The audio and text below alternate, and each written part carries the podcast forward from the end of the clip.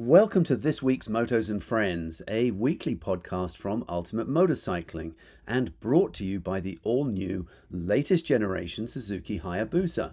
It is the quickest, most technologically advanced, and aerodynamic Hayabusa yet. Learn more about why the new Hayabusa is the ultimate ride at suzukicycles.com. Or, of course, you can head down to your nearest dealer and see the new Hayabusa for yourself. This week, we bring you senior editor Nick DeSena's impression of BMW's completely revamped S1000RM Sport. This is the upright, hyper naked version derived from the BMW S1000RR Superbike. And the version that Nick rode, of course, is the top of the line S1000R that comes with the M package and the Sport package as well. After that, we continue with the second and last part of my friend Gentleman George Puckhaber's fascinating story of his self guided ride to the bottom of the world. This was a year long trip to the lowest part of South America, the town of Ushuaia, Argentina. Next stop, Antarctica, if you were so inclined. Anyway, from us here at Ultimate Motorcycling and the good folk at Suzuki bringing you the new Hayabusa, we hope you enjoy this episode. Are you ready for this? The all new 2022 Suzuki Hayabusa motorcycle is here. Widely regarded as the ultimate sport bike, the third generation Hayabusa by Suzuki melds two generations of refinement, resulting in the quickest, most technologically advanced, and aerodynamic Hayabusa yet. Led by the Suzuki Intelligent Ride System, the new Hayabusa gives riders electronic rider aids like the quick shifter and cruise control systems that simultaneously increase performance and comfort. With even stronger acceleration, the Hayabusa's 1340cc inline four cylinder engine and updated driveline deliver unmatched sport bike performance. And, staying true to its iconic design, the new Hayabusa's straighter and sharper lines make it the most aerodynamic Hayabusa ever. Plus, it comes in three new head turning color combinations and offers a full suite of available Suzuki genuine accessories you can choose from. These revolutionary superbikes are flying off the showroom floor, so head into your local Suzuki dealer now or visit suzukicycles.com to learn more. The ultimate ride awaits. So I understand you've been riding the uh, the S1000R BMW uh, recently. I have. I have to say, I I rode it now. Must have been it was definitely a few years ago, but I have to say I was very impressed with the bike. So I'm curious to hear what you thought. Yeah, uh, this is the completely updated uh, 2022 BMW S1000R, and to kind of sweeten the deal, we are also dealing with the M package with a whole slew of goodies that we'll get into in a minute. Nice. Um, so to be precise, this is the 2022 BMW S1000R M Sport. And you know, that's if you go to your dealership, that's what you ask for. You can get the same exact thing that we are riding because primarily that's probably what's going to be brought into the United States and what you'll find sitting on dealership floors. As you know, I have a Kawasaki Z900 just the sort of the standard sort of cooking version, inline four cylinder motor. Um, and it does everything quite well. And the, the, this is essentially the BMW competitor to it, albeit probably double the price. So I'm curious, very curious, how much better the BMW is or would be. Yeah, I mean, there they're definitely in different price points and with that you can have some different expectations in terms of you know horsepower electronics and different features that come standard or are optional. Uh, the kawasaki is a really good bang for the buck motorcycle sub 1000 cc's uh, i think msrp on that is somewhere in the low 9000 range when you're talking about something like the S1000R that is really going up against the upper echelon of hyper naked motorcycles, things like the Aprilia Tuono, Ducati Street Fighter V4, the KTM Super Duke R. So that is legitimately the company that it's it's in then. Correct. Now the the kind of the interesting thing is that with our our up spec uh, bike, the M Sport package, and that features you know some notable things like the sport muffler, a little Akrapovic slip-on muffler, uh, lithium-ion battery, uh, forged wheels, which are significantly lighter than the standard thing. Okay. Sport package, so you get uh, Ride Modes Pro, allows you to adjust your settings. Again, per BMW standard uh, operating procedures, you have to pay for the privilege to adjust your electronics. KTM is also guilty in this regard. so, okay. um, and uh, we also come with DDC, which is dynamic damping control. Um, so that's their electronic suspension from BMW. Okay, that's a serious upgrade. That is a, that is a major upgrade, especially over, you know, the sort of the standard sort of Japanese type offerings. Yeah, yeah. I mean, okay, that's sort of the the big separator here. Is you know, if you look at the European bikes, so your BMWs, your Ducatis, your Aprilias, and the Agusta, and then you look at the Japanese offerings. The Japanese offerings are more than competent. In some cases, they do things that are just up to snuff with the, the European competitors. But these really are kind of pushing things into a class of their own, not just because of their price, but because of what they're capable of doing. And that's kind of where the new S1000R fits into this whole narrative that we're going to string together in a minute. The previous generation was on the market for quite some time. It hadn't seen a huge revision, and the kind of hyper naked class as a whole has become increasingly competitive. Without doubt. Yeah, and, and it's also become extremely high performance as well. You know, again, Street Fighter V4, Aprilia Tuono, Triumph Speed Triple 1200 RS, uh, KTM Super Duke R. These are all high horsepower engines. So you're looking at anywhere from the 200 horsepower uh, V4, uh, Ducati V4, and then everything else is basically 170 plus. Not least as well is BMW's own XR 1000. Yeah. And I had one of those a couple of years ago. And I have to tell you, that bike was absolutely fantastic. My only complaint with it is it was adventure style and it's clearly not an off-road bike. And I I did think at the time, I wish they did this with the S1000R, where you have a normal street bike, but with this level of power and refinement and and and all the amazing attributes that make the XR what it is. Why would you why do you have to have that in an adventure style package if you don't want one? And I didn't. I I don't particularly enjoy climbing all over some giant tall bike. I'd much rather have a more compact street bike. So I'm I'm very happy that they've essentially done the same stuff to the standard hyper naked S1000. Yeah, and and you know when it comes to uh, double R, the XR, and now the single R, all share the same power plant. So you know, you're looking at uh, the most recently updated inline four engine from the double R bike, and that's the fully fared, you know, race replica um, S1000RR. And that has now trickled down into the XR that we just mentioned, and now the R. And I will agree with you. The ADV styled XR is a little bit, uh, it's a bit of a, you know, a big bite to chew for a lot of riders in terms of its physical size. You do kind of have to jump on there. The the saddle height is, if I remember correctly, it's up in the high 33 inch, if if not 34. Regardless, it's pretty high for a street bike.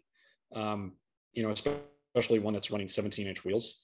So the S1000R is your your typical naked machine. It's a lot more approachable in that regard, just in terms of seating position. But before we uh, get too off topic, let's go ahead and focus in on the motor. Sure. So they've done something kind of kind of clever with this uh, 999cc engine. It's not running shift cam, which is only featured on the double R, and they've also lowered the uh, red line when compared to uh, the double R. So the single R is down in the 12,000 range. Um, they've also done a couple little changes to the motor, such as um, changing the gear ratios in the later half of the gearbox, just making them a little bit longer.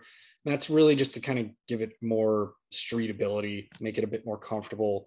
Uh, Sure. You could argue that it's going to increase fuel economy too, but really you're riding a naked sport bike, so that that that's ju- just goes out the window. Not exactly. Yeah. But unlike its competitors, you know, if you think about the hyper naked class overall, we're talking just these huge horsepower, um, kind of monstrous engines in a lot in a lot of ways. Even if they're not really diving into that 200 horsepower uh, deep end, still dealing with bikes that are putting out like deep into the 170s, 180s, whole lot of torque, et cetera, et cetera. With this, BMW wanted to create an engine that was quite streetable, extremely approachable, and overall user friendly. And I think that theme kind of fits into the rest of the bike as well. So you're dealing with numbers that are um, about 175 horsepower. Uh, that's cited at the crank from BMW. Um, and then in terms of torque, you're dealing with uh, around 84 foot pounds of torque. Now, those are healthy numbers in my book. For sure. And again, on par or not quite on par with some of the other members of the class, like the Speed Triple, V4, whatever. But what you get is an engine that is exceedingly smooth and also Okay. quite linear in its power delivery. Um, it even can feel just a little bit underwhelming on the bottom end because of how kind of predictable it is throughout the entire rev range. As you go up, you just get a little bit more of that torque, and you go into the mid range, you get just a little bit more punch. So it's pretty happy to just take off, you know, in second, third gear, whatever, at six, seven thousand RPM, and it has a lot of get up and go. It just doesn't have that sort of rowdy slap you in the back of the helmet punch that the Super Duke might have, or or um, you know, the Tuono or something like that. Sure. In this case, it's actually quite friendly in a lot of ways. Yeah. You know, as you pick up and you dive deeper into that rev range, you do get a lot more of it too. And it just builds. And it's something that I think a lot of riders can actually wrap their head around. And you get into maybe the 9,000 RPM range. And then things really start getting exciting. You get a lot of that Right. classic sort of inline four personality where there's good top end rush and the front end starts picking up all the way to the red line. Nice. So that's pretty interesting. And crucially, the thing that they have sort of fixed between the the double R, what I did notice on the XR and this bike is when we first originally rode the the I think it would be now the 2019 double R um, at Barber Motorsports Park a, a few years ago. Um, when that bike first came to the United States, there was a pretty egregious flat spot in the rev range, especially in in second gear. That was just absolutely palpable. I remember you mentioning that actually. Yeah, yeah, and it was pretty bad. Um, on the XR, seemed to be getting worked out. On this bike, no, I, I don't notice any egregious flat spots in the RPM, which I'm glad to say has sort of gone the way of the Dodo. Excellent. So that's that's good. Fueling on uh, on all of your various modes, I think it's really smooth. There's no sharpness to it. Um, you know, in the most aggressive riding mode, again, our bike was done up with all of the uh, bells and whistles. Uh, so we had Ride Modes Pro, which does allow you to go in and change all of your respective settings from corner and ABS, track control, engine modes, et cetera, et cetera. And in the most, even on the most aggressive mode, it's still, I I would say it's incredibly sporty for sure, but it doesn't have any snatchiness to it. So it is a very, very smooth actuating throttle. The one thing I will say about it is just on that initial crack, because it's kind of so soft, I guess the best words you'd use would be unintimidating, can seem just a hair vague if you're really pushing in the canyons. Um, the solution to that is use more throttle. so, Okay. and then you just get around there. Again, that that just addresses the whole street aspect of it, makes it a little more user friendly. I mean, at the end of the day, we I think we'd rather most riders would rather have them be a little on the conservative side because once you get used to the bike, it's always easy to dial in slightly more aggressive, you know, throttle usage by the rider. Whereas if a throttle is too aggressive, it's very difficult to to manipulate that as a rider. Yeah. It's much easier to tell yourself to turn the throttle a bit more than it is to be as be smoother on the throttle. Yeah, and and that's actually an important point too. We can think of plenty of bikes, especially in the early 2000s, um, you know, with uh, sort of the beginnings of ride ride modes and things like that, where things were just simply too aggressive. And if you're talking about Japanese super sports, um, especially I'm reminded of the original uh, 2015 Yamaha YZF R1. Some of those more aggressive riding modes were incredibly snatchy on the street. They're still snatchy on the racetrack, but the difference is you're using more throttle on the racetrack, and typically you can get out of that simply by just well opening the opening the throttle bodies up a whole lot more. Yeah. And on the street, you're doing a lot of you know fine motor control adjusting you're not really just slamming to the, the throttle stop all the all the time so that's that's definitely a good thing the other thing that uh, i definitely noticed right out of the gate again it's an inline four motor and they've done a whole lot of uh, weight savings between this bike and the previous generation but on the double r i noticed a lot of vibration coming through the clip-on handlebar on this bike not so much even at, at at high RPM, you get maybe a little bit of buzz, but it doesn't really come through in the same way that it did on the fully fared bike. And I would chalk that up to one, a different riding position.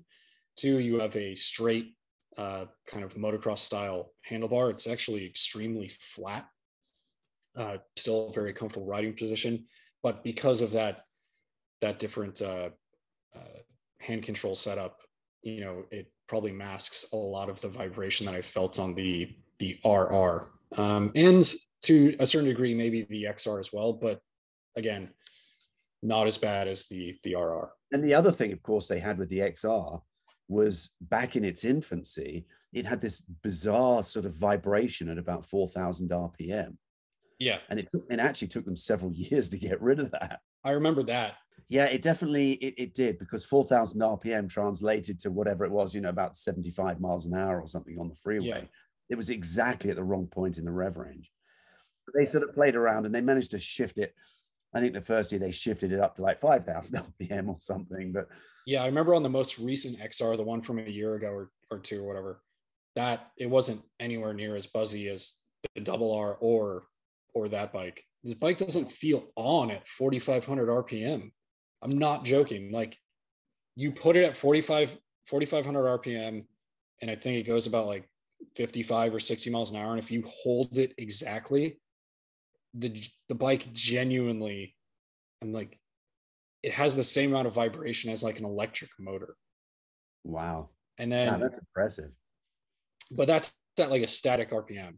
If you do anything above it, you feel something. But there's a couple little areas on that on that engine where it just resonates and you're like okay like i genuinely don't feel much. Like this is right. like it, it feels um you remember riding the h2 sure. And that thing would just be sort of uncomfortably s- smooth you know? Like it just whisked yeah. you off into triple digit speeds and you're like okay. Right. i didn't feel this happening but right. this is fine. Um so it, it's reminiscent of that but yeah. yeah it's it, it's a it's a good bike. And i think i think overall it's like bmw intentionally geared this more as a street bike because you look at the other bikes and like the super duke the speed triple now the tuono the street fighter they're all really really gnarly bikes um especially on the street. It, yeah you know, the Duke, when we rode it on the street and the track, I was like, yeah, they they push this more as a track bike. Like that's kind of my personality. That's gonna turn off some some buyers. You know, you kind of have to be that hardcore audience to to get a lot of these bikes now. Whereas right. this one, it's yeah. gonna get knocked for like, oh, it's not as hardcore. But the reality is it's going to appeal to a lot more people. Yeah, and that's sort of their struggle. It's like if you do something that people actually need versus the thing that they want right you have to talk around that and it it just comes off as a negative because we're describing it and we're like, yeah, it might not be as exciting in that. They're like, oh, they already write it off, and I'm like, you just don't know what you need, man. right? Yeah, yeah, no, for sure. You know, kind of moving on to some of the other features. Again, it has the uh, Gear Shift Assist Pro, otherwise known as a quick shifter. Um, right. Up and down, obviously. Yeah, yeah, and that's actually something that I think BMW is probably doing. I would want to put this in a back-to-back comparison to the rest of the class, but one of the best in the kind of hyper naked or naked sport bike class overall. The shifts on this bike are incredibly smooth, and it's not just the the kill times on the upshifts and the downshifts and the the uh, auto blipping and rev matching and so on and so forth. It's not just that that's really well sorted. It's the actual shifting actuation going between gears. It's it's pretty incredible in that regard. And again, it's a little bit strange to get okay. hung up on on a gearbox, but when you're riding around town and you know in the canyons, but it's noticeable. That is something that's really nice. It, there's no sort of uh, lurchiness when you're downshifting. Um, there's no long delays on the upshift, and it's just I don't know, pretty seamless in a lot of ways. It's it's quite impressive. Um, right. You know, again, Ducati and Aprilia and Triumph with a speed triple all do excellent jobs with their quick shift systems, but the gearboxes they're all extremely. I would say those three bikes in, in particular stand out to me, but this is up there in that particular regard. So, yeah, yeah, they did a really good job with that. All right. Impressive. So the motor and gearbox are really good. Obviously, there's plenty of, of sort of electronics and you know riding modes and all that kind of stuff. Yeah, yeah. You know, you summed up the engine pretty well. Like like I said, good inline four engine. It's not probably not going to blow your hair back in the same way that the V4s will and you know that sort of thing. But at the same time it's also a lot more user friendly so right. there, a, a lot of our criticisms in that regard you know someone might pick up and say oh well it's not that good of an engine. No no no it's actually a great engine and quite user friendly it just doesn't take that extra step in light your hair on fire uh, performance which you know, whether you like that or not, that's up to you. You know, you can season your meals the way you want, buddy. So, you know, right. it's all personal preference. How does it compare in price to some of these other hypernakeds? So our our bike fully kitted, and I'll just run down the list real quick. MSRP with a, a bare bones S1000R is going to be $14,545. Then you have a destination charge of 400 $95. So you're looking at about, uh, you know, 15 grandish.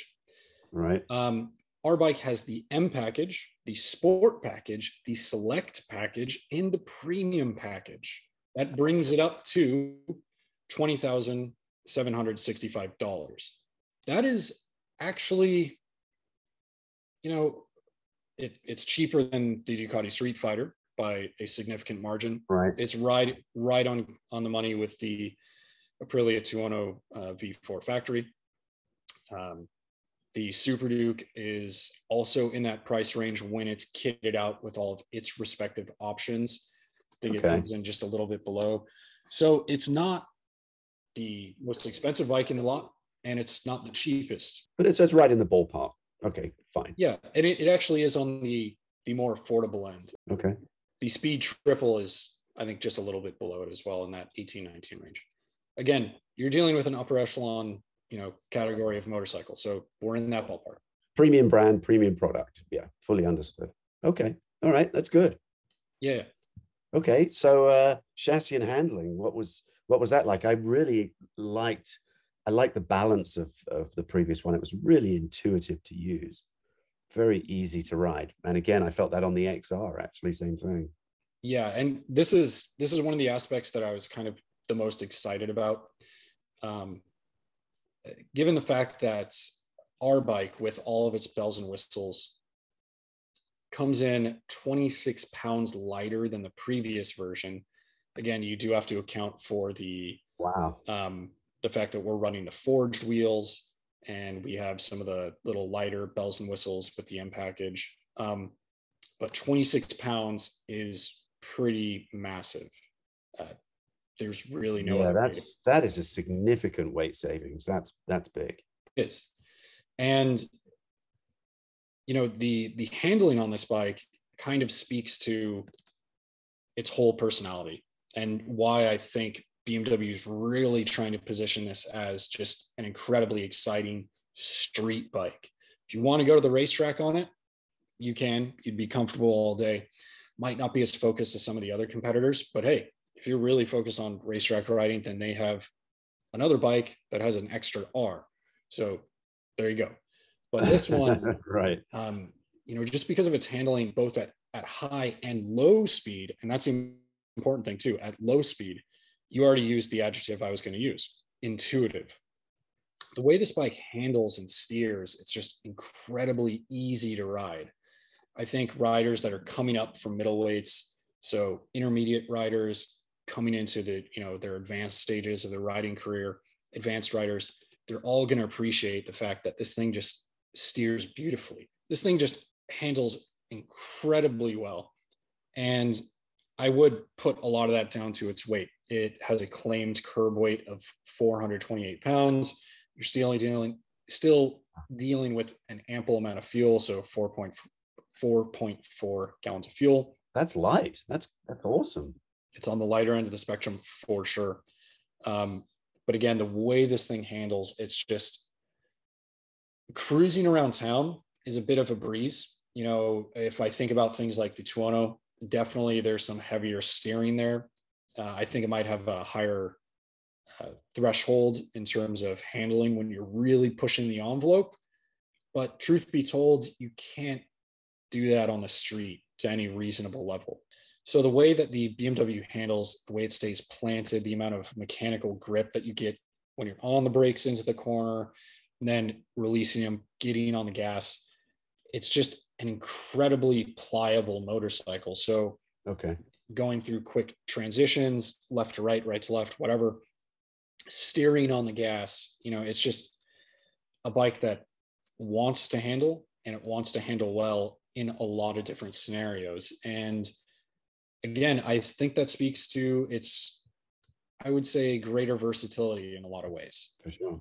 And that's that's something that that I definitely appreciated about it. Now, moving on to its its suspension, it it does come with the uh, DDC electronic suspension that is by Marzocchi. Um, so BMW is stepping outside of the box and going with a, I would say, less traditional electronic suspension option uh, for the class. Usually, we're we're pretty much resigned to talk about the Öhlins uh, Smart EC 2.0 system. But um, in this case, this is one category that I will give it a knock. Um, the suspension overall is more than competent. It's quite good in many ways. You have two uh, two modes to choose from. You have a a road mode, and then you also have a dynamic uh, setting mode, and that changes the the damping rates uh, you know, based on the descriptions I just said. So road is a little bit softer, and then dynamic is meant for sportier riding or racetrack riding. In the road mode, it really does soften up the S1000R and basically detunes it into a high powered commuter bike. It gobbles up everything that you could ever want, you know, hits everything, uh, potholes, whatever, big bumps, and takes it in stride and keeps everything pretty pretty in shape too. You know, the road mode isn't the mode I would choose for sportier riding, and it's not necessarily designed for that. At least I don't believe it is, and that that's a okay. And then if you want to wick it up in the canyons, definitely go into the dynamic mode. That just cranks the uh, the you know the damping up a bit keeps the bike nice and settled, especially when you're on the brakes or on the gas, and really just gobbles up all those hits on the road and doesn't translate much into the rider, you know, in terms of discomfort. I found the same thing on the XR. It was um, the bike did not, to my just to my particular riding style, it did not handle that well in road mode. It was just too soft, um, and I was probably trying to ride it too hard for for that particular setting. Like you said, it was comfortable, but I didn't have the real front end confidence in road mode. But as soon as I put it into dynamic, and we have to explain here, dynamic does not mean electronically controlled, does it? It's not electronically constantly adjusting. It's just it's for dynamic riding. In other words, in other words, it's like a sport mode. Is that correct? As far as I know, it's still adjusting damping uh, on the fly as it would with the road mode. Uh, it's just doing it at a much higher degree, as in that the the damping rates are cranked up, and then it's also using a narrower window, which really improves the feel of the motorcycle overall when we're talking about electronic damping systems. It made it made a major difference on the XR. Yeah, yeah, for sure. The XR went went from being a bike that I wasn't terribly fond of to a bike that I absolutely loved just by making that one simple change. Yeah, and I will say, you know, changing the setting is pretty easy to do. Um, oh yeah. You know, BMW of all of their quirks with their hand controls, and people will love or hate the Wonder Wheel that is on pretty much every BMW at this point. Changing the suspension modes has always been relegated down to just a single touch of the button on the left hand side. Um, you can also change for preload uh, on the shock. Okay. But that's the only amount of adjustment you get. And that kind of irks me in the sense that when we think about the Öhlins system um, or the Showa system, for that matter, that's on uh, some Kawasaki's, um, you know, the level of adjustment that you get with those motorcycles is exponentially greater than this. I mean, I can dive in on any of the the electronically uh, damped hypernakeds, change my settings as I see fit, and truly customize the bike for me.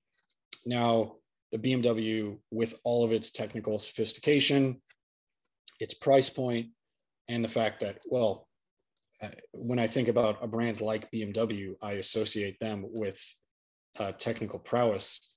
The fact that I'm only getting oh. two suspension modes and I can't change anything beyond that is a little bit irksome for this class, as I mentioned before. Because if I do go to the racetrack, I would want to dive into those settings further and make that bike, you know, the pointed machine that I know the chassis can be. And absolutely, I am sort of speaking outside what my uh, current experience of reviewing this bike is because I have not ridden it at the racetrack. But generally speaking, I know I'm going to have to change a couple things, just as most riders will usually have to do. Right. And I just don't have that option, which is a bit of a bummer. Okay. So, in that sense, on the street, the the suspension worked incredibly well.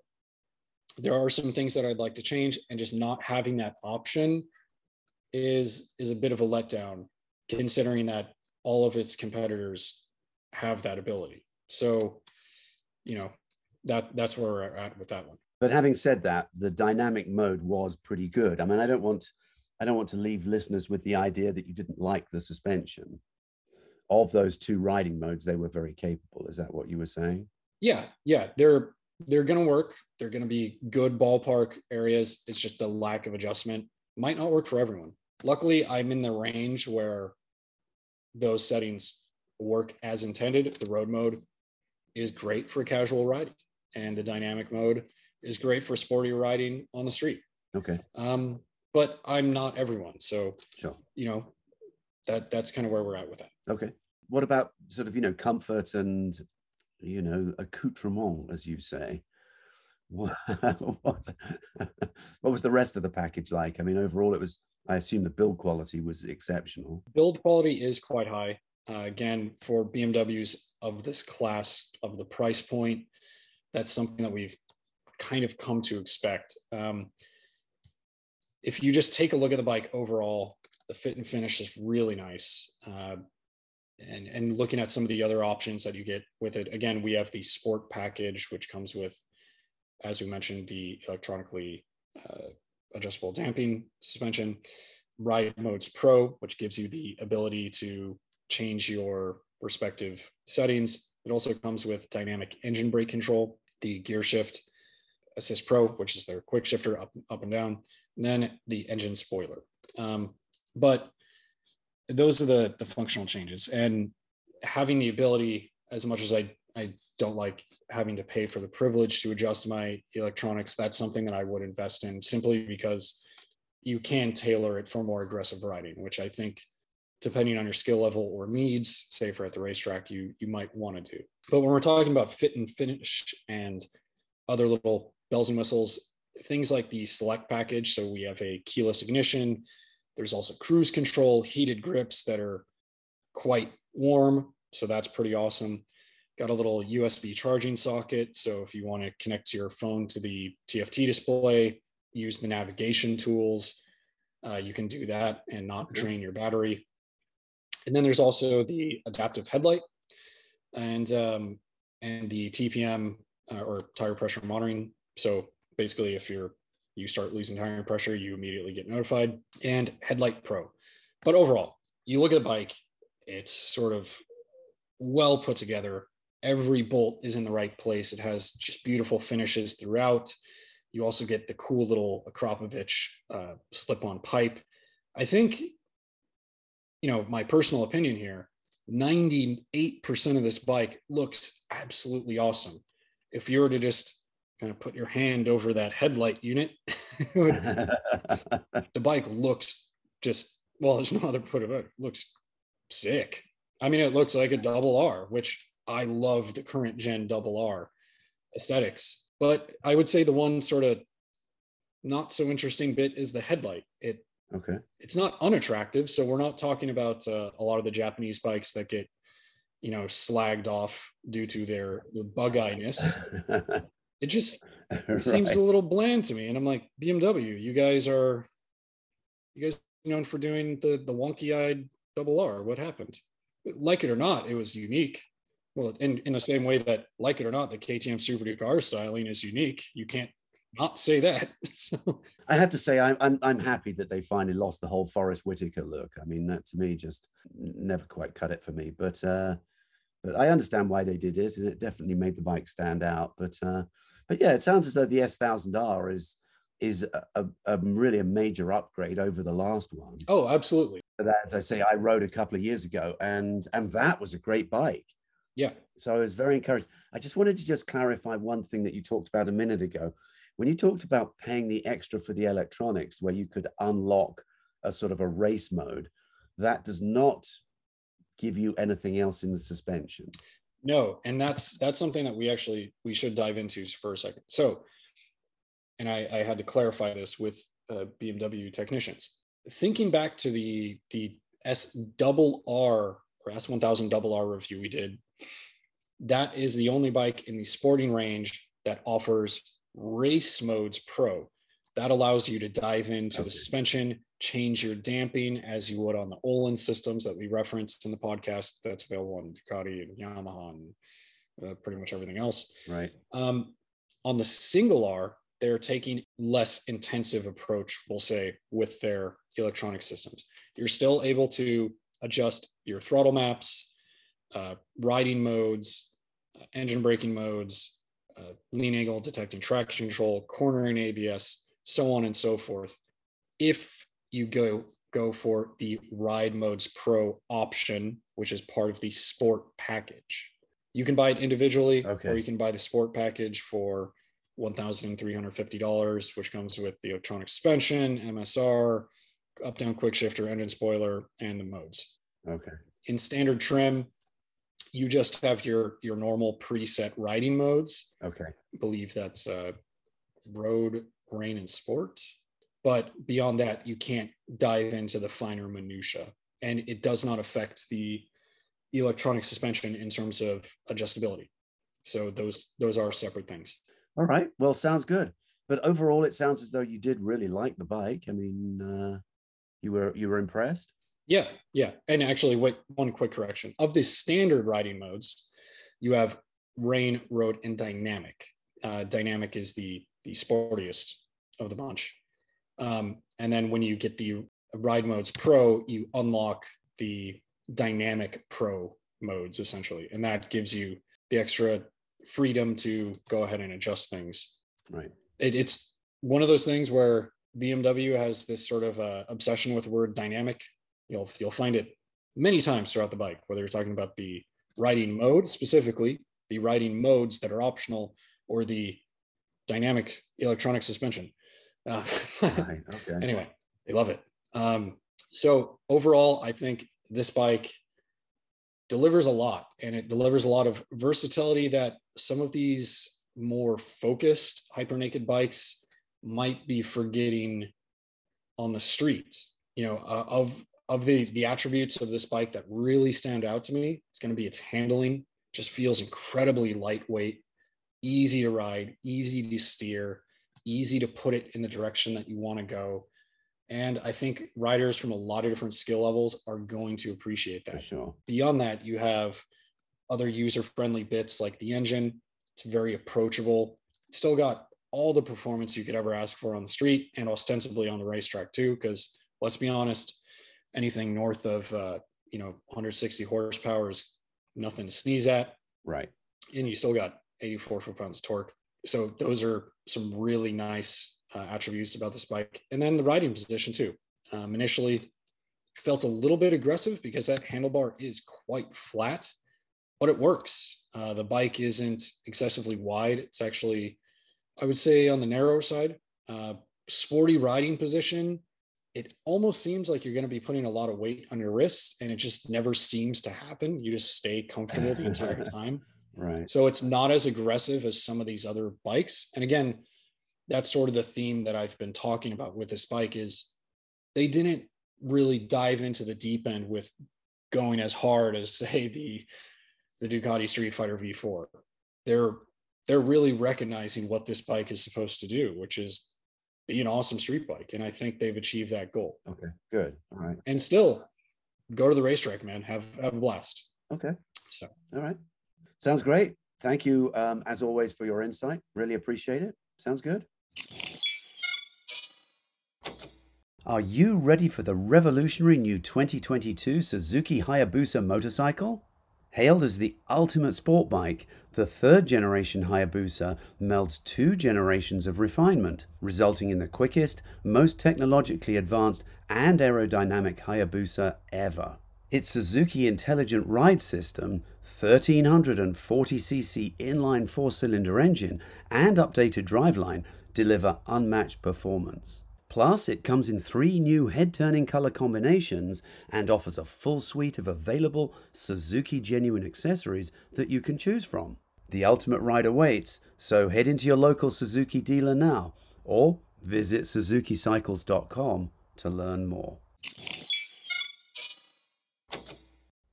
Now we continue with the second and last part of my friend George Puckhaber's fascinating story of his self guided ride to the bottom of the world. This was a year long trip to the lowest part of South America, the town of Ushuaia, Argentina. Next stop, Antarctica, if you're so inclined. We continue the story having heard George leave Southern California on his BMW GS 1200, headed down through Mexico, Guatemala, Honduras, Nicaragua, Costa Rica, Panama, through the Darien Gap, and into Colombia. We now pick up the story again as he reaches Ecuador. So Ecuador, Quito. The thing about Quito was, finally we got some choices in our food. There were restaurants there. We were like, oh, Lebanese, let's go. You know, it's something other than meat and rice. Um, but uh, Quito was fun. They got their bikes serviced, and then we just kept pressing on to Peru. Okay. And Peru was the most adventurous country of the bunch. That's when you go, okay, this is adventure riding. Okay. And um, that's when I realized, oh, this is what I signed up. This is what I thought the whole thing was going to be. But uh, it's high elevation, Okay. um, so it's hard to breathe. right. It's dirt roads that are single lane with no no kind of barrier. You know, you go off the road, it's 6,000 feet down to the river. Um, Whoa. They're two lane roads. You meet buses. it's wet. It's cold. The roads are washed out. Um, It's all indigenous. You're you're not on the main roads. You're up in the Andes, so it's all indigenous communities, and they're really skeptical of you and not super friendly on the surface. Okay. You know, they're they're very closed. okay. Um, you can still find places to stay and food to eat, but the places are cold. It's freezing cold up there right. um, Just because of the elevation. because of the elevation. You're buying gas out of oil jugs, you know, with a filter. They're filtering it while they're pouring it in your tank. Um, Wow. There's no ATMs. you know, it's like this is crazy. Wow. Uh, but then as and, you and what are the roads like? Are the roads like? I mean, they're not tarmac. They're single lane dirt roads that are washed out everywhere and you get to places where there are guys fixing the road and there's like buses waiting to go because they can't get through and the guys are like come on and you're like well i can't the you know, soup and they literally push you through the mud pits you know all the workers get behind you and push you through one of the germans burned up his clutch trying to get across Wow. um, we had to go to Lima, and he could order a clutch and have it shipped in. Um, and uh, Lima is a three-hour traffic jam to get into the city, and it is. It's full on. I mean, the fact you're on a bicycle, on a motorcycle, they don't care. They'll just push you. You know, they're hitting your sad, sa- saddlebags. You're getting pushed by trucks. You're like, whoa, this is something new Um, and it's three hours to get in. But once you get in, there was a neighborhood we stayed in that was like Santa Monica. You know, it was on the Pacific. right. They had fancy restaurants and a nice mall where I bought my second tent. Um, and uh, it, good fish, and we had a nice little recharge in Lima, and then got out of there and spent Christmas at some big sand oasis, giant sand dunes, and right in the middle was a little, a little pond with palm trees and some hotels around, and we stayed in a tent camp and uh, rented big, you know, redneck sand buggies and went sliding on sandboards and uh, in the mountains of sand. And just have fun. Wow. That Um, yeah, sounds cool. it was a surprising, cool place. And from there, you go to the Nazca lines. You know the the great Nazca lines. You can't really see them from a motorcycle. Right. So my buddies chartered a plane. They have plane rides, but they also have a lot of plane crashes. And I don't like to fly, and I'm claustrophobic. And I was Right. like, I'm gonna wash my bike. you guys have fun. I'm gonna wash the what bike. are the Nazca lines? I've never heard of those. Oh, there are these giant uh, figurines drawn in the desert that you can only see from space, and they Oh. are large animals, and you know Oh, there's wow. like a big condor, and they're all these things, Oh man. and you can only see them from space, and they're you know fifteen hundred years old or something. So people wow. say it's proof of aliens. Others Right. say you know it's Yeah. not, but you know they're pictures for God to look at, or all kinds of theories Wow. behind the Nazca lines. But Oh, cool. pretty famous place. Okay. There's a little tower you can crawl up, but you can't really see them from Right, the tower. You right. need to be in an airplane. Yeah. And Machu Picchu is in Peru, isn't it? we went to Cusco and then went to Machu Picchu. I had uh, I had very low expectations because, well, it's a UNESCO World Heritage Site, Okay. but it's also one of the biggest tourist attractions in the world. So Right. I didn't Right. know what to expect. Okay. So we left Cusco in a car that took us to a train, and the train took us through this thing called uh, not Monument Valley, but like Valley of the Spirits. Right. And it's just beautiful. You you know, there's this raging river next to you, these giant mountains. You're in a cool train. They're serving you coca tea, and uh, there's a little town at the bottom of Machu Picchu called Agua Caliente, and we spent the night there and had a wonderful meal. And the next morning we went up, and it blew my mind. It was oh, really? Can you, ca- can you ride the bikes up there? you do you can't to- ride the bikes up. You can either walk up or take the tour bus up, and the tour bus is pretty crazy. You know these switchbacks, and you're like, whoa. um, but you get up there, it's foggy, and it's just one of those places you can feel the magic. I don't know how else to describe it. You know, you know where you go to a place and it just kind of touches your soul Yeah. it was like that. It was Wow. like, wow, this place is amazing. Wow. Um, How, I've how never been- memorable. I've never been anywhere like it. It was just, Really? it was stunning, absolutely stunning. Wow. Then we came down and had more coca tea and got on the train and went home. and we spent New Year's in Cusco, which is a cool place. Right. I got my uh, Like lots of nightlife and music and they just had a huge party in the square and they shot fireworks and everybody's drinking and partying and happy and it was it was good. That sounds Um, great. And then New Year's Day we met a lot of other travelers we'd been following but hadn't actually hooked up with and we had uh, Kui, which is uh, guinea pig. I don't recommend eating kui, but you know we had to do it because we were there, and uh, it was not good. kui is not. Not good, as in it's chewy or it's gamey or it's. It's got a head on it looking at you. Oh! It's the whole thing: the claws, the tail. Oh! Yeah, it's an animal sliced open, a pet in the U.S. Oh! that's been barbecued. Here you go. Oh! Yes, that's the reason, Arthur. And, and Um, so you, I wouldn't, I wouldn't know where to start.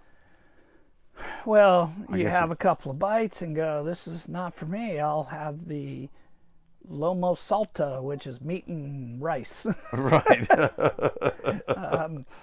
but uh, Cusco was a neat pla- place. They have a, a place ca- there called the Norton Bar, which is a big motorcycle hangout. right. So a lot of travelers gather there. Right. Um, and then we continued south. We went to Lake Titicaca, which Okay. I love saying that. That's my favorite lake name. Um, but Lake Titicaca. That sounds more like a North American Indian kind of place, doesn't Well, it? Well, it's definitely an Indian place. It's uh, Okay. they have these floating islands built of reeds that little families live on out there, and uh, they fish and now they cater to the tourists, weave things and sell things, and uh, that was pretty cool to go out there. Wow. And then we crossed into Bolivia. Okay. In Bolivia, you have to have a visa in advance. You have to have a yellow fever vaccine. I had gotten all that. Um, Vaccine wise, I tried to get it in LA, and the doctor wanted 450 bucks for the. Whoa. And I was like, well, I'll get it in Mexico, and then that didn't happen. And then Guatemala, and eventually I I got to Quito, Ecuador, and needed the vaccine. They're like, oh yeah, go to the hospital. So I took an Uber to the hospital. I go in, and there's a big sign that says vaccines. I go in, and I put it in my Google Translate. I need yellow fever vaccine. They're like, oh, sure. They give it to me, and then, okay, bye. And I said, where do I pay? They're like, what? Where do I oh. pay for the vaccine? They're like, you don't pay for medicine? What's wrong with you? I'm like, okay, thank you Well, that's good. so, so yeah, we got to Bolivia. I gave him proof of my vaccine, um, and Bolivia's pretty hardcore place too. you Oh, know. really? It, it's a lot like parts of Peru, you know, rural Peru. There's not a lot of money there. Um, Very agriculture economy. very agriculture. Right. Uh, then there are the giant salt flats, the uni, the salar they call it, where you've all seen the pictures of the mirror finishes and the great photo opportunities. sure. We sure. got there, the salar was underwater. We're like, what do we do? And luckily, because of ADV Rider and following other travelers, there were travelers two weeks ahead of us who said, "Screw it, we're going to ride in the salt." And they'd been having bike problems ever since. You know, they washed the bikes carefully, but now all of them had electrical issues with their motorcycles. Oh. So we were like, better not do that. So we rented a a tour car to take us out, and there's a thing called the Lagunas route, which is about a three day trip, and it goes up to see the uh, pink flamingos and you know all the geysers and stuff like that. Um, and you stay in salt hotels that are built out of blocks of salt Right. and it's freezing cold and the food's terrible and um, the sand is very deep and um, but it was cool we did it but we did it in a land cruiser instead of on our motorcycle right. Isn't Bolivia where Butch Cassidy and the Sundance Kid ended up? Isn't yes it? Yes and we went right by the where they ended up was 60 kilometers off our route which wasn't very far Okay. I so was you're like, let's go see it. I was traveling with the Germans. I was like, let's go see it. And they were like, who's Butch Cassidy and the Sundance Kid? They had no idea who they were. And like, they do didn't you want know go. Robert Redford and Paul I Paul was like, come on. you know? and they were like, nah, no, we're not going there. So I got I got vetoed on going to their uh, To their little shootout place. their shootout place. Yeah. Oh. But we were very close to it. Oh. Yeah. Yeah. Oh well. You don't win them all. You don't win them all. You got to pick your battles. No. All right. So the riding in Bolivia was pretty good, or was that still real hardcore? It I, I take it these are straight, arrow straight fire road type. They're not arrow straight, but um, it wasn't exciting like northern Peru. It wasn't hardcore mountains. It was just making time. Okay. At this point, it's a lot of desert. Um, right. and uh, and and you're you're sort of able to maintain the bike here. I mean, you. What about things like, if you're doing this kind of mileage, you must have gone through multiple sets of tires and I went through ten sets of tires, um, okay, I oil changes every three three thousand. thousand miles, and you know what? I serviced my bike at BMW's the whole BMW dealers the whole way down. Really, So you can find them. I mean, in major cities and Yeah, Mexico was my first. Guadalajara was my first service. Cali, Colombia, um, Ecuador, Lima. Uh, So you just find a BMW Chile. dealer and you're just yeah, you go to the just BMW like, dealer. give it a full service, change out the tires, and Yeah, and they're like, "Where? What are you doing?" I'm like, "I'm going to Ushuaia." yeah. And you know, you're a novelty, so they're excited to help you. Except That's for one awesome. guy, which we're getting to that part. okay, um, Yeah. all right. Yeah, So- so for Bolivia, So we, Bolivia was fantastic. We spent a week at this town, Uni, where the Salar is, and the salt flats, and the Dakar Rally had been there, and you Right. know, it was all of that cool stuff. Um, and then we went south and crossed into Argentina, and then it got cool again. You know, more mountainous okay. dirt roads through kind of like we saw in Anza Borrego, the big rocks and stuff, but you're going through them on the bike. And uh, great campsite there called Utopia in northern Argentina, a little town called Salta. Um, nice. They had set up a overlanders campsite, so there were some campers and rigs, and then motorcycle guys, and we hung there for a couple days. couple nights. Argentina's got to be pretty nice. It's got to be quite civilized, isn't it? I would think. is. Argentina and Chile are both quite civilized. Okay. Um, Argentina's got a little more indigenous kind of feel to it in their dress and gauchos and ranches and stuff. Chile really feels very Western, oh, really? as in very Americanized Western. Um, Huh. But once you're there, you know, the Andes run right down there, basically the border between the two countries. And we just crisscrossed back and forth, back and forth the whole way down. And you find guys who are sitting up there in their little, you know, immigration booth, three dudes with a ledger who haven't seen anyone for a couple of days. And they're like, hey, hey, come on in. and they do everything by hand and write everything out. But then they take cell phone pictures of your passports, and Right. when they go home, they can upload them into their system somewhere. Oh, okay. So there is actually quite a bit of control. Yeah, yeah, I there is mean- control. Um, and depending on the border crossing, Chile and Argentina have kind of an adversarial relationship a lot of the times. Oh, okay. And depending on the border border crossing, it can be tense or hey, come on in, or what have you been doing? What do you got? Right. Um, right. I had been having bike trouble starting in Mexico Oh, with my what? bike not starting. And at first I thought it was the key fob because of all the rain. And I I hate those key fobs. It's I like, do too. It's That seems to be like the answer to a question nobody we never asked. had. We Yeah. it's awful. But I had tried everything between drying the key fob, putting new batteries, keeping it in a plastic bag, but still the bike wouldn't start some of the times. Take it to the dealer, it works fine. All right, you of know. course. Never every dealer. So finally I got down to Chile and it would not start. We were in we had just crossed into Chile, went to an ATM to get Chilean pesos. Bike wouldn't start and it's getting dark. Oh shit. And luckily, we were in the town. We had reservations where we were going to stay. It was a few blocks away, but the bike's dead. So we had to push the bike. would it turn over? no, just nothing. you Just know, nothing. It's just dead. Just and there's dead. no override system on it. Yeah, you take your key and you put it in the fender. Well, that didn't work. Nothing worked. Nothing worked. Okay. Wow. Uh, What does work is if you put a hair dryer on the start button and you get it really hot, it would work. How about that? How we figure that out, I don't know. But we didn't have a hair dryer, so wherever it, this was the first time it wouldn't actually start.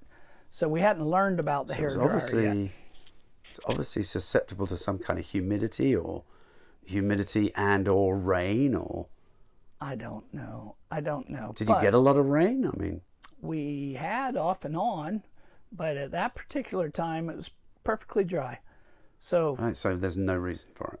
we pushed the bike, you know, 10 blocks to the place we're staying. It was a hard deal.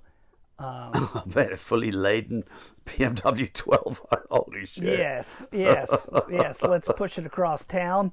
Um, Oh man. we get to our place, then there's a major earthquake Oh, what? that wipes out the uh, that wipes out all the power and you know damages buildings. Our building was fine, but scared everyone. Major earthquake. Wow. And we're like, well, mm. You must have been sitting there going, this is starting to get a bit surreal. so the Holy next day, moly. oh, and I'd lost, you know, the day before I'd lost my tent, you know, speeding over the top of the Right, mountain. okay. And that was gave- tent number two. Yeah, tent number two was lost, and I got multiple flat tires in the front, multiple flats in the front from the sharp rocks. So I had like six tire plugs in there, Oh, and they would last, you know, 10 miles, then you have to fill it back up. But that's where we learned the hair dryer would, if you put it on the start button, after a while it would start. So Wow. we get to the coast. We're at a big shell station, you know, shell station with the store and all that. Um, and it dies. It just dies. And we can't get it started. And we're 200 miles from Valparaiso, which is where we were going that day. Right. And um, it's getting late. It's getting dark. I, I'd been having trouble starting every time I stopped. Uh, and finally, it was just dead. Wow. And, it definitely wasn't battery, obviously. No, it wasn't the battery. We just couldn't couldn't get it started.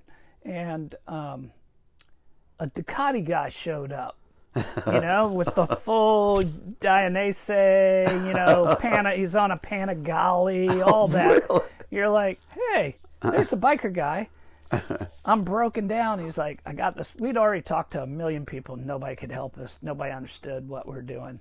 And this guy got on the phone and got me a tow truck Okay. tow truck showed up. I'm like, A flatbed? flatbed. Okay. We got to go 200 miles south. He's like, no problem. He loaded it up. The Germans left ahead of us on their bike. Right. and he took me to Valparaiso. We- Wow. We, stopped along the way and picked people up and dropped people off, and there was a lot of things that I didn't understand what was going on. At one point, there was a prostitute. He was like, "You want her? She's yours. I came. I brought you here for the girl." I'm like, "No, I'm good. Keep on going."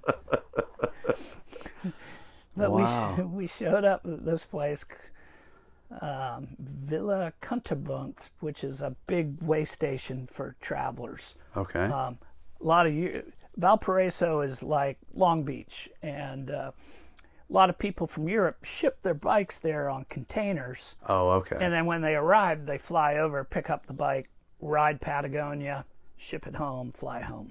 right. Um, okay. So that was kind of the central for all these Europeans coming in. The hub, yeah. The hub. I took the bike to the BMW shop, had the worst service advisor ever, ah. who basically first thing said it's not covered under warranty. And I'm like, this bike's under warranty, and it started the big fight. And you remember the fight with BMW, North America, South America, Europe. Right. But eventually, I mean, what what actually was the problem? The problem was the ignition module had gone bad and had to oh. be replaced and it's keyed to your VIN number and it could only oh. come from the factory and go through their distribution system to the dealer and that was going to take a month and I had offered Wow. you know, at first they wanted me to pay forty eight hundred dollars for it or something, and that Wow. fight was no, it's under warranty. Right. But well, you're outside of North America, and your warranty's only for North America. Oh. And then, but this is an adventure bike. You sold me for global travel. Eh. so, long story short, they agreed to cover it. I offered to fly to Germany to get it, so I could get on the road. I, I couldn't imagine sitting for a month Right. in this hostel. Well, I sat for a month. A month later. A month later, I'm like, oh, wow, that was quick. you know? So what did you do for a month? Well, every afternoon I'd walk to the bakery, buy bread, then I'd walk to the butcher, buy meat, then the cheese shop, buy cheese, and then the beer store, get a beer, and then I'd walk back and cook dinner. Did did you make any friends? I or- made a lot of friends. I rented a car for a week and drove around with this other German guy. His wife flew in to join him. We went and picked up his wife. Um, I met this guy, Arthur. he was British, a young fella, and he looked like Jesus. You know, he looked like Western Jesus. okay. In the Bible school, you know the, you know the guy. right. His name was Storm. Storm. But Okay. he, his personality was not storm. It was more like gentle Right. rain, mist. He was a very quiet. like drizzle. he, yeah, he was a very quiet man, young guy, very very quiet, soft spoken. And I'm hanging out with him for a week, you know, and he's waiting on it. He was British. He was waiting on his bike to arrive, and he's flying home. And he he'd been over there for a year. He was going to fly home and become like a postmaster or something, or a shopkeep, something really not like adventure traveler at all. Right. But he was a very gentle young man. And his bike shows up in pieces. Like, you know, one day a box comes with the wheels and the fenders in it. And the next day, you know, the motor and part of the frame. And it was like an old DRZ 650. I'm like, dude, you can buy one of those for a thousand bucks when you get home. He's like, this has sentimental value. I'm like, you can fake it, you know, make it, take the fenders and you wire. It's not worth shipping it home. He's like, "Ah, it's got sentimental value. So I never, he didn't talk a lot, but he was super nice. He gave me a tent, which I replaced, but it was sweet of him to give me his tent and sleeping Right. bag and all. And we hung out for a week talking. And then he leaves, and my hostess, Martina, she was like, that bastard. I'm like, what? He goes, that's the guy. Storm. and I'm like, what guy? He goes, he was missing for four months. There was an international hunt with Interpol and Scotland Yard, and it was all over the news. And he just showed up and won't tell anyone where he's been. And I was like, You're just telling me now? After he flew away, I've been sitting here with this guy for a week. I could have used that. Wonder So- what he was wanted for. The story was, you know, he was over there traveling and he called his mom every week, reports in, like everybody does. Right. And then he just quit calling. And mom, being mom, she went down to Scotland Yard and said, My son's missing in South America. And they went, Oh my gosh. And they called Interpol. Interpol called all of the South Oh, so he hadn't done anything wrong other just than just not disappeared. not just calling his mom. He didn't call his mom, and she created an international search for him. And everyone in South America, he was all over the news. They were looking for him everywhere. I had not paid attention. He'd been on the boards, you know, have you seen this guy? Right. I hadn't really paid attention to any of that. this guy had been missing for four months and then showed up with no explanation, wouldn't tell anyone where he's been. And my, Other than he had a DRZ that had sentimental value. yeah, it was in pieces. Um, and Martina had led the Chilean effort, grassroots effort to find him. So she was bent out of shape that she'd been working to find this guy. And he showed up and had no excuse. Wow. So where was he? How crazy. Right? Was he in the Amazon with the Amazonian women? Was he in an opium den? And Yeah. who knows? But Wow. and he was not if- the kind of personality you would think that would be up to like laying up with Shenanigans, yeah. drugs or whatever. He was a sweet boy, That's crazy. Just one of the people. And now he's like the postmaster of now now he's delivering mail in Manchester or something. Newcastle upon Tyne. Yeah. right, Wow. John that's- O'Groats. Wow, that's crazy. crazy, right? Storm. Storm, and a name like Storm, and he was a gentle mist. He was just Right.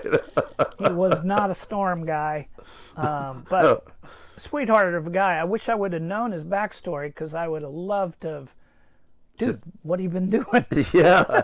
Just listen to him. Yeah. Yeah. Although if he was that quiet, he probably wasn't much of a storyteller. yeah, right. It's probably Yeah. like he had some secrets that he was not sharing. he was right. Um, Interesting. that was interesting, right? Yeah.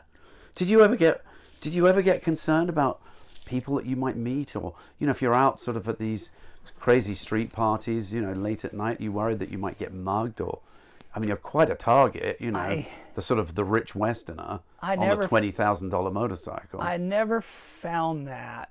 Um, probably for a couple reasons. Um, most people you meet are fairly nice. right. you know they they're nice and curious and they invite you into their homes and they feed you and Right. they want to know your story um, Right.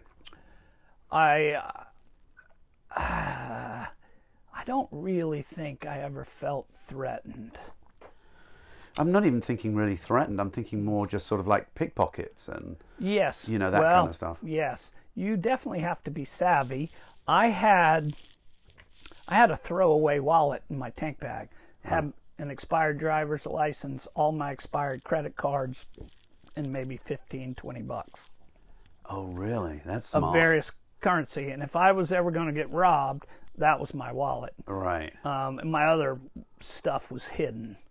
You know? Very So smart, I had a throwaway wallet that I never used it. Never, Right. you know, was never. I take it you weren't armed. I take it you didn't take a handgun. You know, you that's totally a no-no. Right. There was a road around a lake in Guatemala that was famous for robbing people, and it was like if you take this road, don't stop. People are going to run out and try and stop you, and you'll get robbed at gunpoint. And, Right. and I was like, okay, well, I won't go there. Um, you know, those the, that Colombian roadblock they saved our bacon, but we didn't know. Right. Um, right. ignorance is bliss, I guess. It is. Yeah. The most threatened I felt was in Peru in the high Andes, and it was not because of you know the boogeyman. It was like I'm over my head and I could fall off this mountain and right. you know slide in the mud and then take a six thousand foot drop. Wow. Um, Wow. Yeah. Is there like, uh, I mean, is the riding sort of expert level riding for this kind of stuff? It can be. We chose it. You know, we chose the expert stuff when we could find it. Okay. Uh, so we put ourselves in that situation. You could take the Pan American Highway, but that's like taking the five to Oregon. Who wants to do that? You wanna, Right. You want to ride the one or whatever, Right, for sure. you know, the 58, or Yeah. Uh, yeah, yeah. You want to take the back streets. you want to take the back roads. Yeah. Um, Yeah. Interesting. Okay. So I was stuck in Chile for a month waiting. Uh, my friends, both the Canadian and the Germans, continued.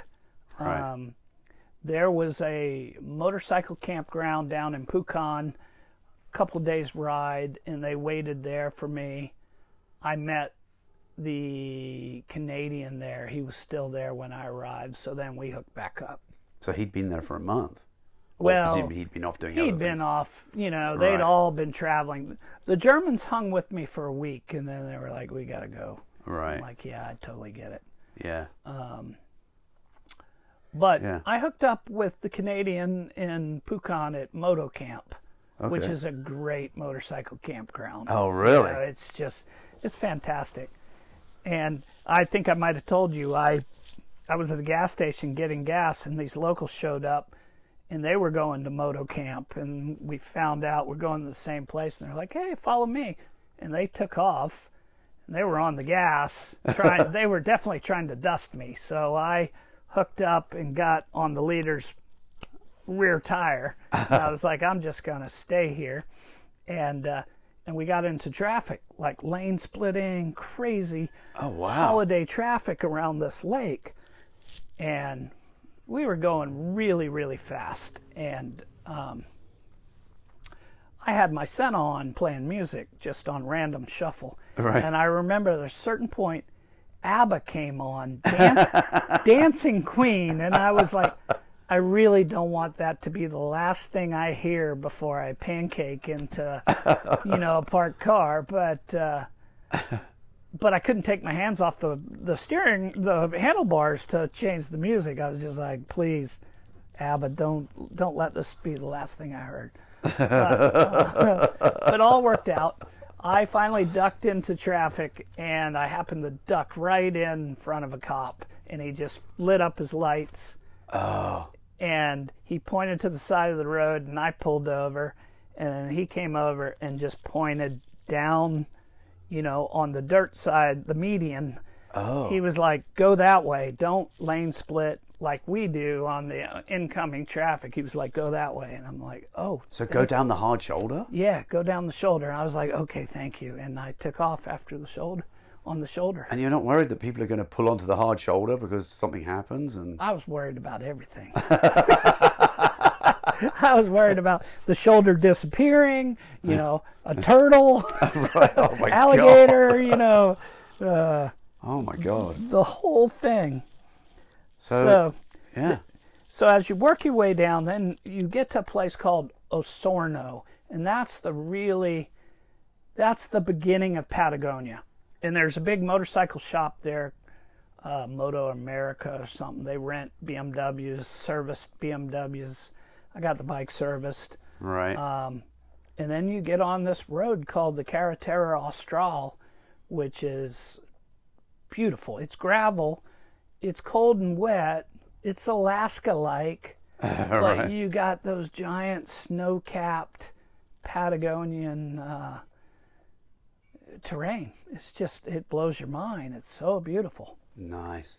And then you get into the winds. You know, the Patagonian winds are a thing Oh. and you know we by then we were using an app called windy so we could check where the wind was Right. and you know you're riding along on a gravel road and you see a big storm dust storm coming towards you Holy you shit. have zero visibility you Right. slow down to like 15 miles an hour and then it hits you and everything goes black and even with the bottom of your visor shut and you know stuff wrapped around your neck and all your helmet fills up with sand you can't see anything you stop you wait until it goes away and then you find like roads over there and you're in the field here Holy so- crap.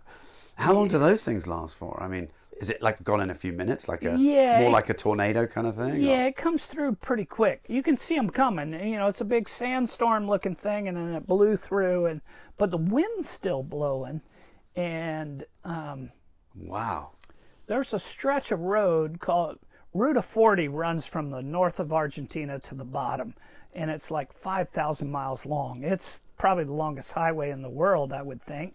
Right. Um, but there's a section of Ruta 40 at the bottom that's famous for being dangerous and you know breaking people's legs and whatnot because oh wow. deep gravel, heavy winds. Oh man. So you start thinking about this, you know, it's the big boogeyman ahead. You gotta do, Right.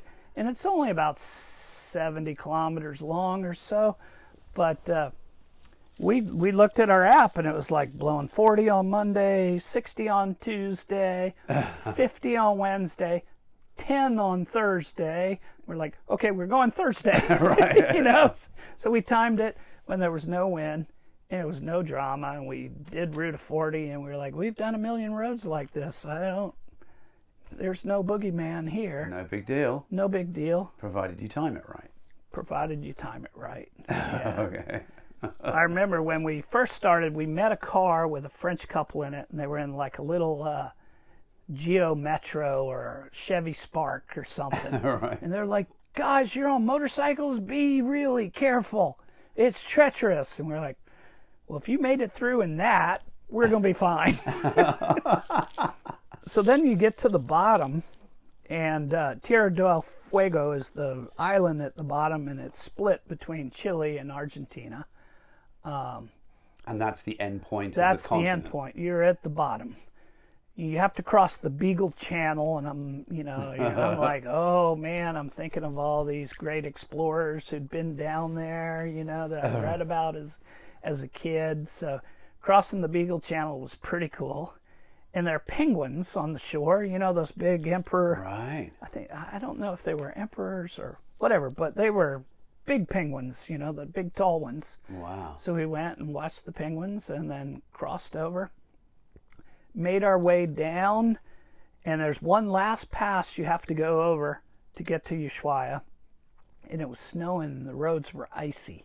Oh. And we're sliding, we're literally on ice Oh. on man. these 700 pound bikes, Arthur, you know. Oh First gear, just tippy toeing, Two miles an hour. two miles an hour, and we got Oh. through.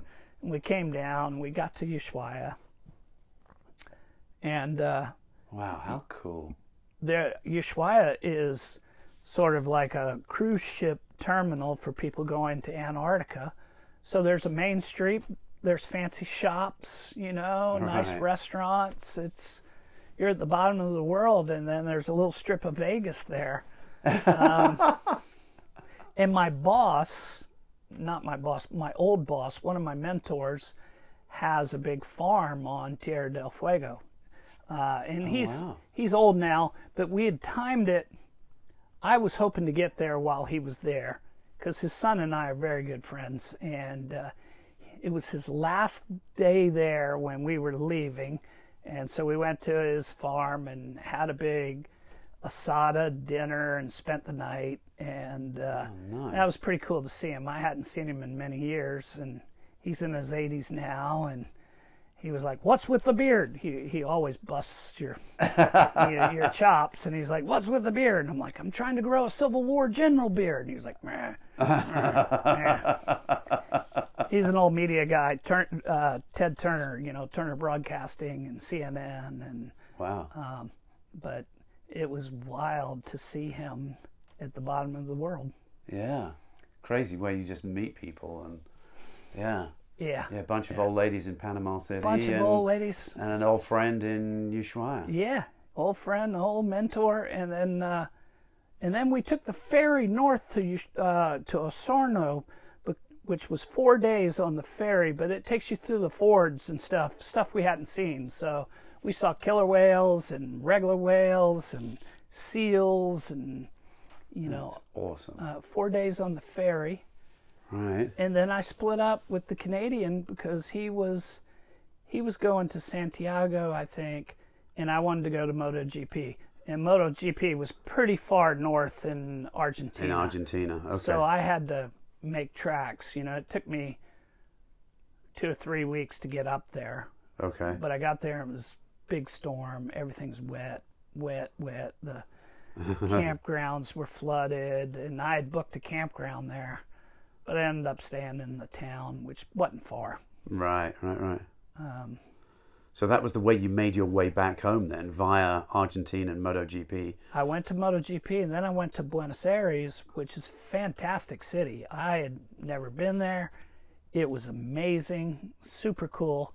And a friend had talked me into staying. There's a very nice hotel there, the Alvear Hotel. Um, old, beautiful hotel, very expensive. And, you know, I'd been living in $10 hostels and whatnot, and campgrounds. He's like, this could be your last night ever in South America. So why Right. not stay in the fanciest hotel? And it was a good move. You know, the guys out front put my dirty BMW covered in stickers right at the front door. I go in, I don't have anything, any kind of wardrobe for this place because it's all guys in tuxes and women in evening gowns. And, uh, and I go to the bar, and there's a guy at the bar, and he's like, Did you really ride that bike here from Los Angeles? And I said, Yeah, Via Yeah. Ushuaia. via Ushuaia. And uh, I'm flying my bike now to Charleston, South Carolina from Buenos Aires. And he's like, Wow, I'm flying to Charleston too. I'm from there. so this guy's from my hometown. He's sitting at a bar in Buenos Aires. What are the chances? Wow. And that was it. So you just shipped the bike home. You just I shipped it on the plane? I shipped the the plane. bike home and I was going to go to Labrador. Right. and I got up to Maine and it was too cold, so I went west, and then I went up to uh, Dawson City in the Yukon of Canada, and then went to the Arctic Circle in Canada, up to the Arctic Ocean, uh, place called Inuvik, and then I came Dempster Highway, which is a a big, you know, big road. So that was a separate trip, obviously. Well, it was continuation. Okay. Continuation of the the route. Okay. Uh, so I went up to Dempster. I came back down to Dawson, and then went over to Alaska and up to Prudhoe Bay, Dead Horse.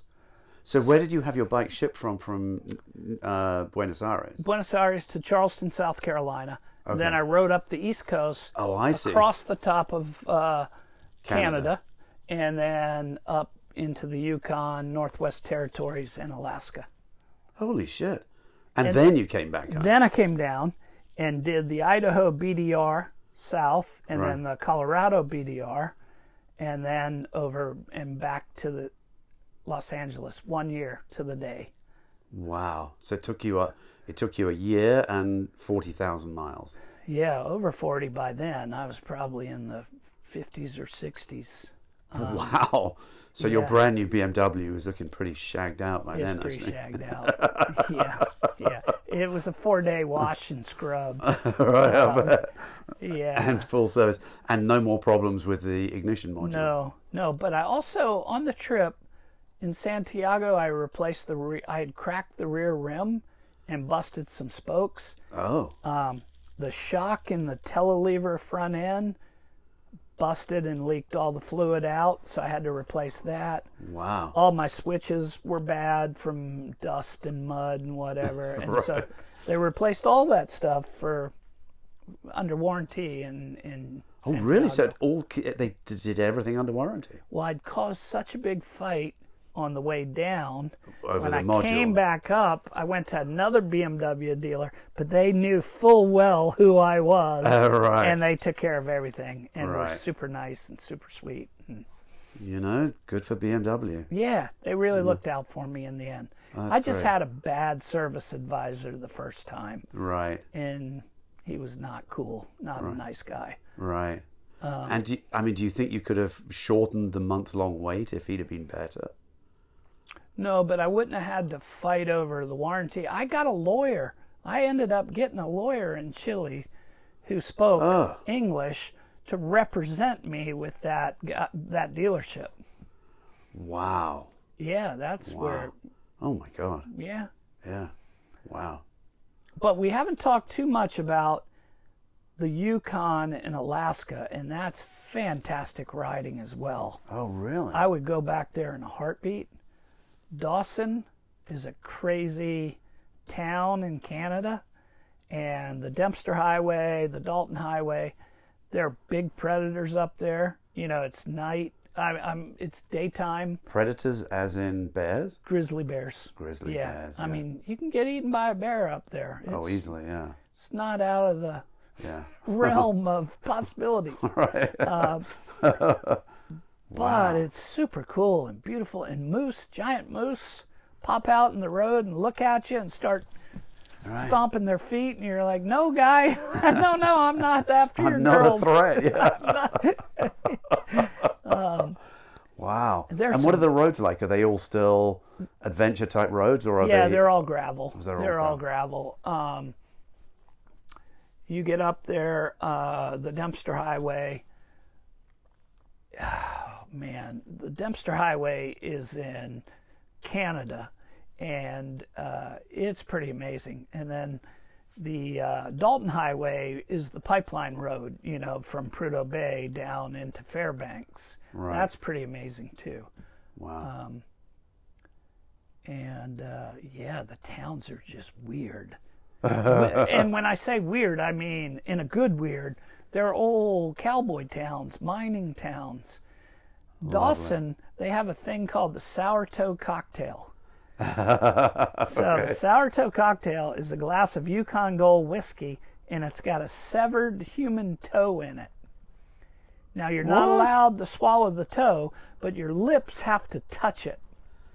So, and then you get a little certificate that you've had a sourdough cocktail. There's a dead man's toe in your drink, and you have to touch it. I your presume lips. it's the same toe every time. They have ten toes they rotate Oh, through they have ten because toes. They rotate. they had one and some guy ate it and you know and swallowing the toe is like a five thousand dollar fine but now now people donate their toes to this bar because it's become a thing wow yeah the sour toe cocktail and there's a place in uh, alaska called hyder alaska and hyder you can only get there through canada. Right. there is a road that gets to it but you have to come through canada right. and as soon as you cross the border, there's a bar there, and it says "Come get Hyderized." and Hyderized is a shot of 151 Everclear liquor that you you can't take pictures of it, you can't put it on social media, but when you cross the border, you're supposed to do a shot of 151. Wow. Yeah. I, skipped that along with the sourdough cocktail. I, I was like, I I don't need any of that. right. right. And the people are nice, I'm sure. They're know. great. yeah. They're, everyone's curious about you. You know, Yeah, for you, sure. when you cross the border, you think, "Oh man, I'm going in the woods," but the reality is, people have been living there for, you know, a thousand years. It's been settled just Right. just like here. Sure. So I was surprised by that. I uh, it was a world class trip for me. Yeah. I had been thinking about it since the early '90s. right. This is a, just a true bucket list item. Yeah, it was for me. I had been studying it and reading about it and dreaming about it, and and the time came, so I went for it. Awesome. Good for you. I uh, it was surreal. I had been thinking about it and planning and thinking, and then one day I set a date. I was like, I'm leaving September 4th, first. And then I told my partners, I gave them like four months advance. Uh-huh. I was like, I'm leaving in four months. Right. And then there was no looking back. The hardest part of the trip was putting my life in order that I was leaving behind. You know, Oh, really? how do you deal with banking? What about insurance? Right. What about your car? What about your house? What about your bills? Right. Right. Right. Figuring all that out and making sure I had a will and, you know, all my stuff was in a trust. If something happens to me, what happens to my stuff? Right. That's all stuff that needs to be done anyway, but we never really think about it. Right. And it's a lot of work. That's the hard part. I'll bet. Yeah. riding's easy. Finding tacos is pretty easy. Right. And you you always found the right kind of gas. You never had bad gas, or you know they're pouring it in jugs and filtering it Yeah, through. I they're pouring it in jugs and places. I never had gas problems. Um, wow, that's But I think that BMW is pretty flexible. you yeah, for sure. I think it'll run on just about anything. Even though it says premium.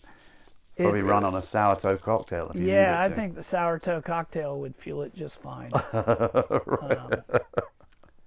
Awesome. yeah, met wonderful people um, that I'm still friends with today. Um, saw tons of weird animals and cool things, and That sounds absolutely amazing. it's quite the trip. Uh, and I had nothing. uh, Well, I assumed I would return home, get my stuff out of storage, move back into my house, go back to work. And Right. as you know, it's been four years now, and right. Right. I haven't quite Right. done that. So then you're headed off to the next part of the journey. All right. Well, we'll cover that next time. yeah, All right right. on. Thanks, George.